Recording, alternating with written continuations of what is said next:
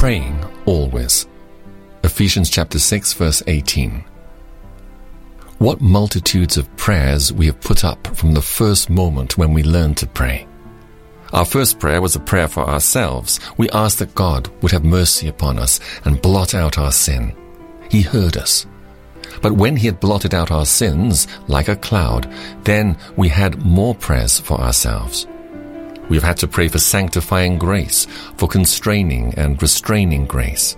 We've been led to crave for a fresh assurance of faith, for the comfortable application of the promise, for deliverance in the hour of temptation, for help in the time of duty, and for succor in the day of trial.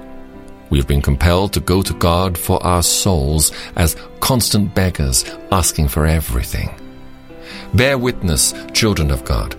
You've never been able to get anything for your souls elsewhere.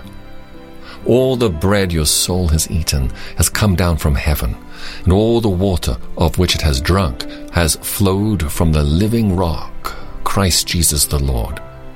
Your soul has never grown rich in itself. It has always been a pensioner upon the daily bounty of God. And hence your prayers have ascended to heaven for a range of spiritual mercies, all but infinite. Your wants were innumerable, and therefore the supplies have been infinitely great, and your prayers have been as varied as the mercies have been countless. Then have you not cause to say, I love the Lord, because he hath heard the voice of my supplication? For as your prayers have been many, so also have been God's answers to them.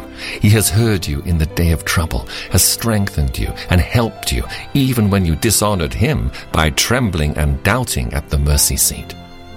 Remember this, and let it fill your heart with gratitude to God, who has thus graciously heard your poor, weak prayers.